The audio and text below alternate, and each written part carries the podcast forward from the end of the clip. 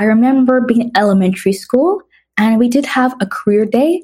And one of my classmates, he stated that he wants to be a nurse. And many of our classmates were questioning him, like, why would you want to be a nurse? Isn't that for girls? And when I thought about creating this book, that exact experience resonated with me because I think it's very applicable to elementary students. They probably have the same conversations. I really wanted to make this book very relatable for girls and boys who read it.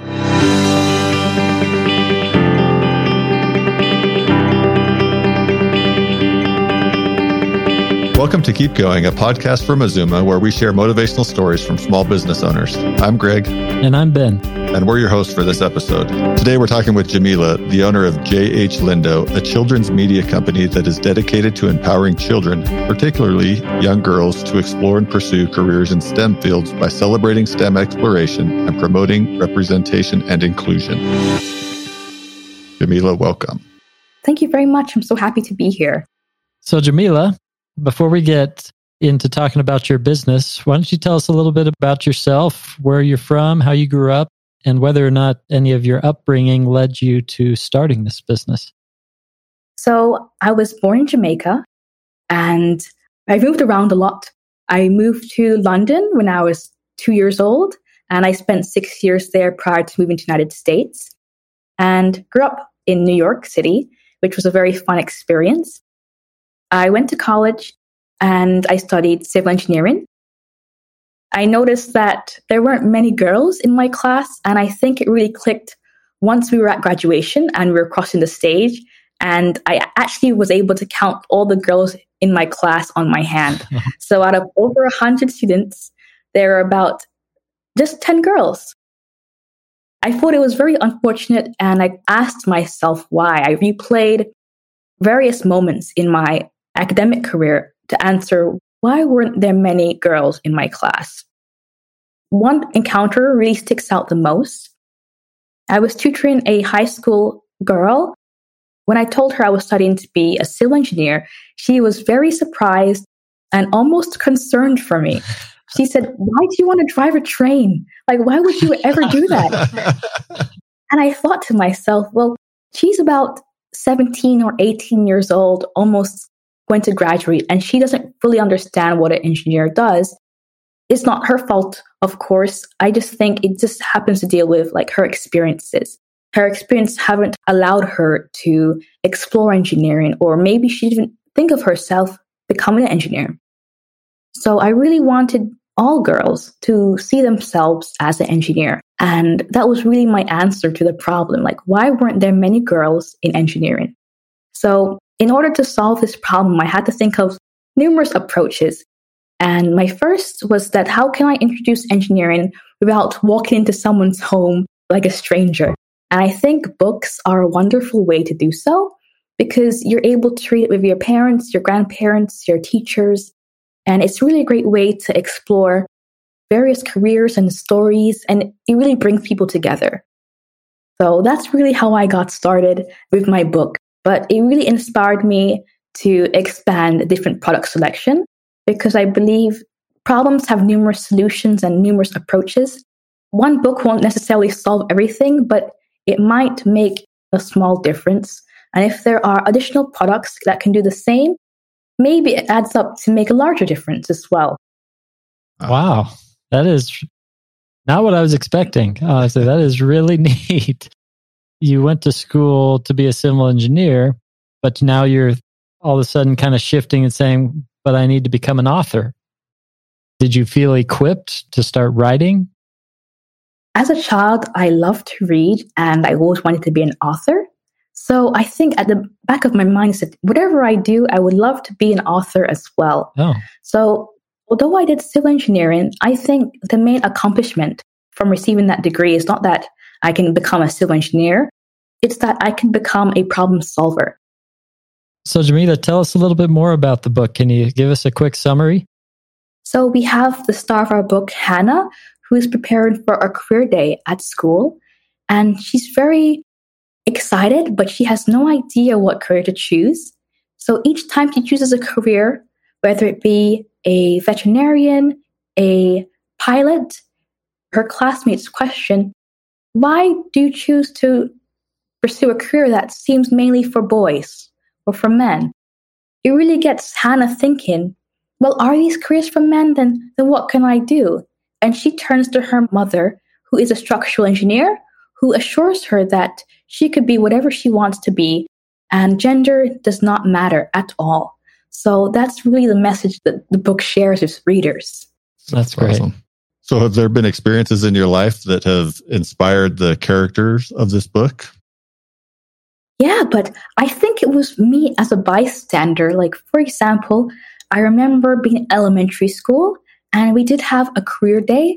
And one of my classmates, he stated that he wants to be a nurse. And many of our classmates were questioning him, like, why would you want to be a nurse? Isn't that for girls? And when I thought about creating this book, that exact experience resonated with me because I think it's very applicable to elementary students. They probably have the same conversations. I really wanted to make this book very relatable for girls and boys who read it. I think you've accomplished that. Well, I'm seeing here on the Amazon, just looking through the reviews, and got lots of reviews 4.9 out of 5 stars. That's awesome. Congratulations. Thank you. And one review that stands out, I think it was a dad who just gifted his daughter the book. He just gave his daughter the book for a good night story. And he reminds that uh, how she was saying, oh, girls can do anything. I'm not sure if he expected much from the book, but just seeing his daughter have that outlook, I think that was really inspiring. I really enjoyed that one. That's the one that just stands out in the back of my mind. yes, found that one actually. He says, I have not read this book, but the person I gave it to, as it arrived just in time for bedtime at our home, wanted me to say to the author, and I quote, Girls can do anything. That's my daughter. Thank you for this book. Namaste. Yeah, that's got to be very fulfilling. Yeah, and it really is. I'm looking at your website, and there's this picture of this amazing girl in Kenya with her school in the background. And Cutest can be holding this book that says girls can be engineers. Is this book influencing people all over the world or how did you, get, get it to Kenya? Yeah. One of the biggest motivators again for me was ensuring that all kids are able to read my book. I really didn't want it to be limited to those who just purchase online. I really wanted to be able to donate books to various communities as well as like organizations. So that became a big motivator. When I first started selling my book and doing my fundraising for my Kickstarter, I made sure that a portion was able to be dedicated to donations. So I could donate books to homeless shelters and hospitals and organizations such as Books for Africa, which allowed me to ensure that my book can be in that girl's hands. So it really became a really great part of my journey as an author. That is really neat. So stepping back a little bit, then it's one thing to write a book and it's another to actually have it illustrated and published and everything like that.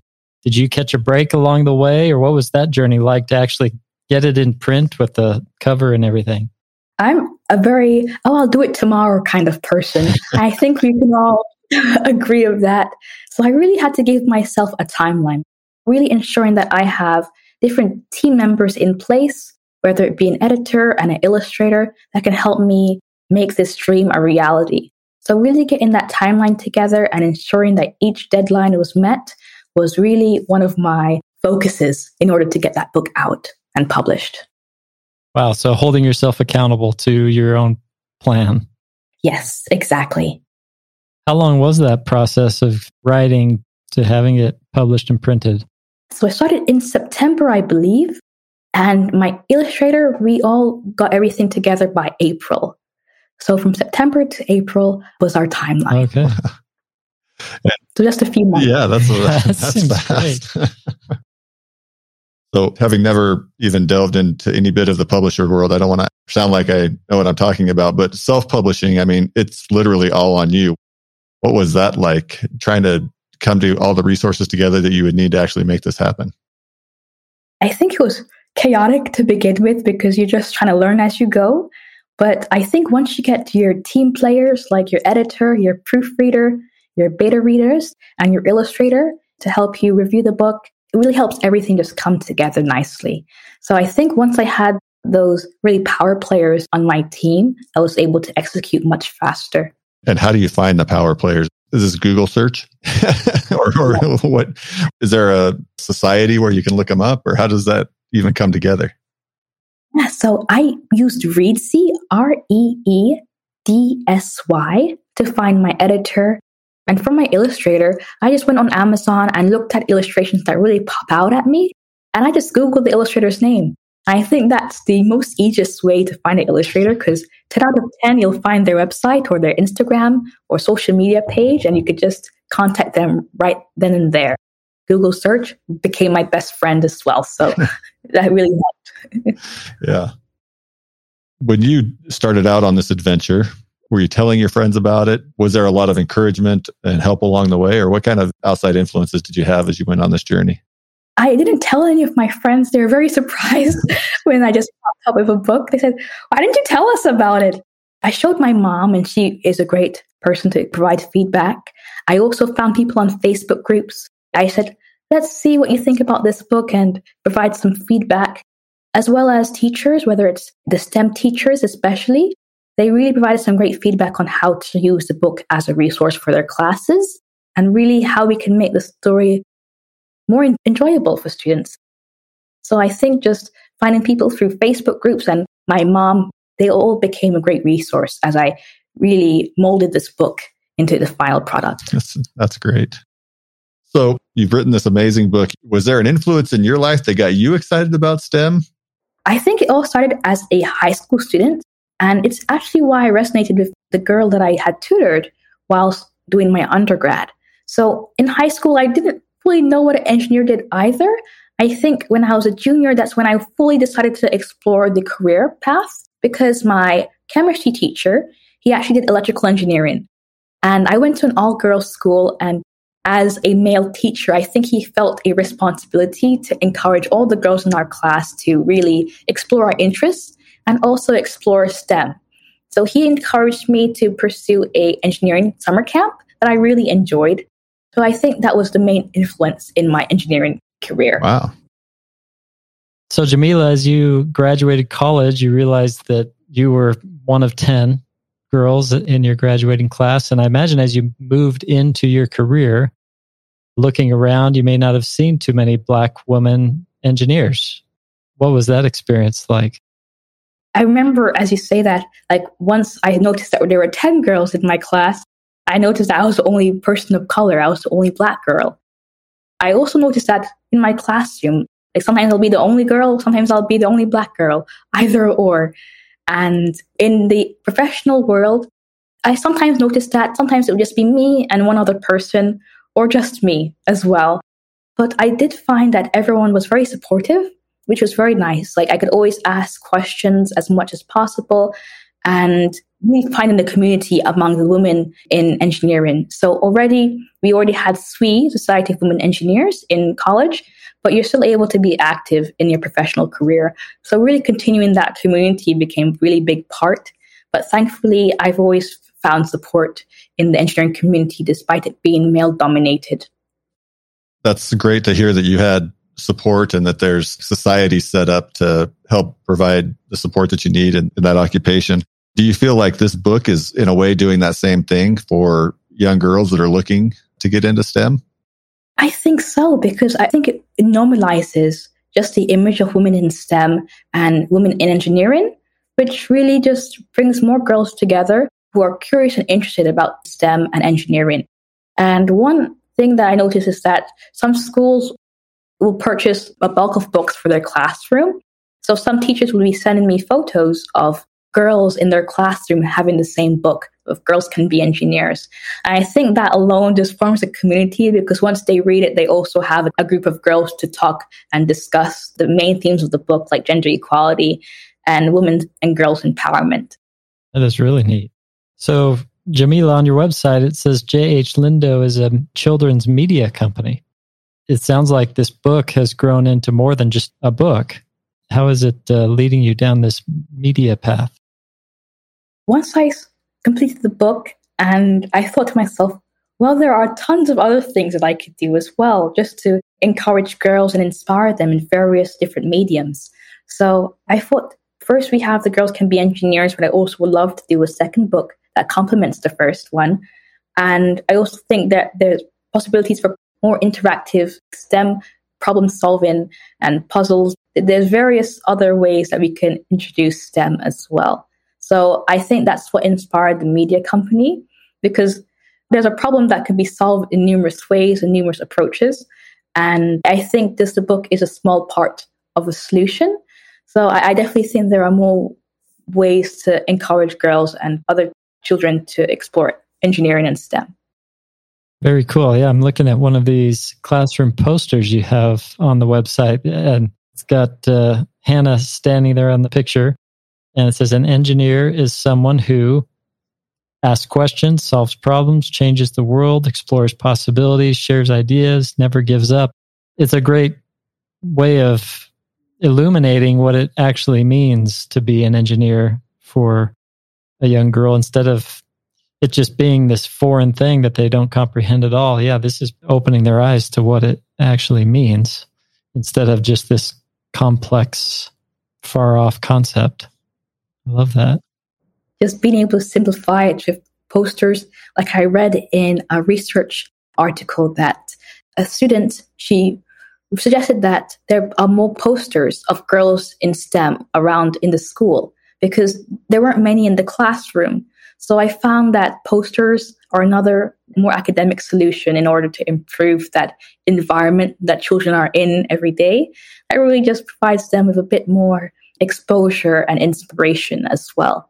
Because I also read that a large number of STEM characters in textbooks happen to be male as well. So really put in that image of girls in STEM all across their textbooks and posters in the classroom, I think will be very beneficial for their encouragement. Absolutely. So, Jamila, where are things now? What's your goals at this point? I mean, you have the book, it's published, it's out there, it can be bought. Where is that leading you? I think as to what's next, I'm currently working on a coloring book that really goes through each engineering career and it has a diverse perspective on the races and the religions and just the girls that are participating in these engineering careers. So really puts a spotlight on them. For example, we'll see software engineers, material engineers, industrial in this coloring book. So that really makes me excited that girls as young as six years old can color and ask like, oh, what's industrial engineer? I want to learn more about that. So I'm very excited to see where the coloring book leads. And I'm also hoping to do puzzles in the future and also release a second book that complements my first book, Girls Can Be Engineers. Wow. You're really down this creative path. do you, yes. Yeah. I imagine you're still working as a civil engineer. Is that right? I did civil for about a year after graduation. And then I did my master's in construction management.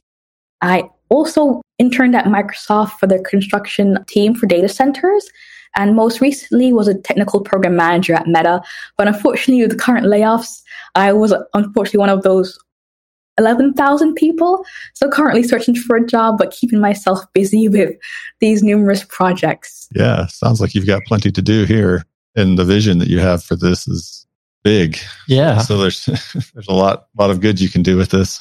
How do you compare this aspect of your life, this creative entrepreneurial vision pursuit compared to working in corporate tech companies? I resonate more with the product, I believe, because it's something that I'm creating and I'm putting out into the world. And I'm also able to do like workshops and interact more with kids and their families and teachers. So there's a lot to do, basically. Right. Yeah, much more diverse responsibilities, I guess. Exactly. Yes much more diverse responsibilities. That's cool. And what was one of the more enjoyable things that you learned along this journey of writing and publishing this book? I think being able to talk with kids, because, for example, I've been able to work with the Girl Scouts in New York, and I really was able to talk to girls about my book as well as different schools. Although I've produced the book, I think creating a conversation that the book has sparked and speaking of young girls and parents and teachers about the book. I think that's my favorite part because the book has a lot of meaning in terms of women empowerment, women and girls empowerment, gender equality. I think that a lot of topics that matter in this day and time. So I really enjoy this conversation that it sparks. So, Jamila, you've accomplished a lot. You've overcome a lot of challenges, but I imagine you see maybe some challenges ahead. But in spite of all of that, what is it that keeps you going every day in your small business? From the book, I received really uh, an astounding amount of really nice feedback and really seeing how the book can create a difference and a change in a little girl's life. So I think being able to continue that and make an even greater impact really keeps me going every day. Wonderful. Thank you so much for your time, Jamila. It's really been a pleasure learning about you and and your business. Yeah, we wish you all the best and keep fighting this fight. This is a, a noble cause that you're doing here. Thank you very much. It's been a great pleasure. I appreciate it.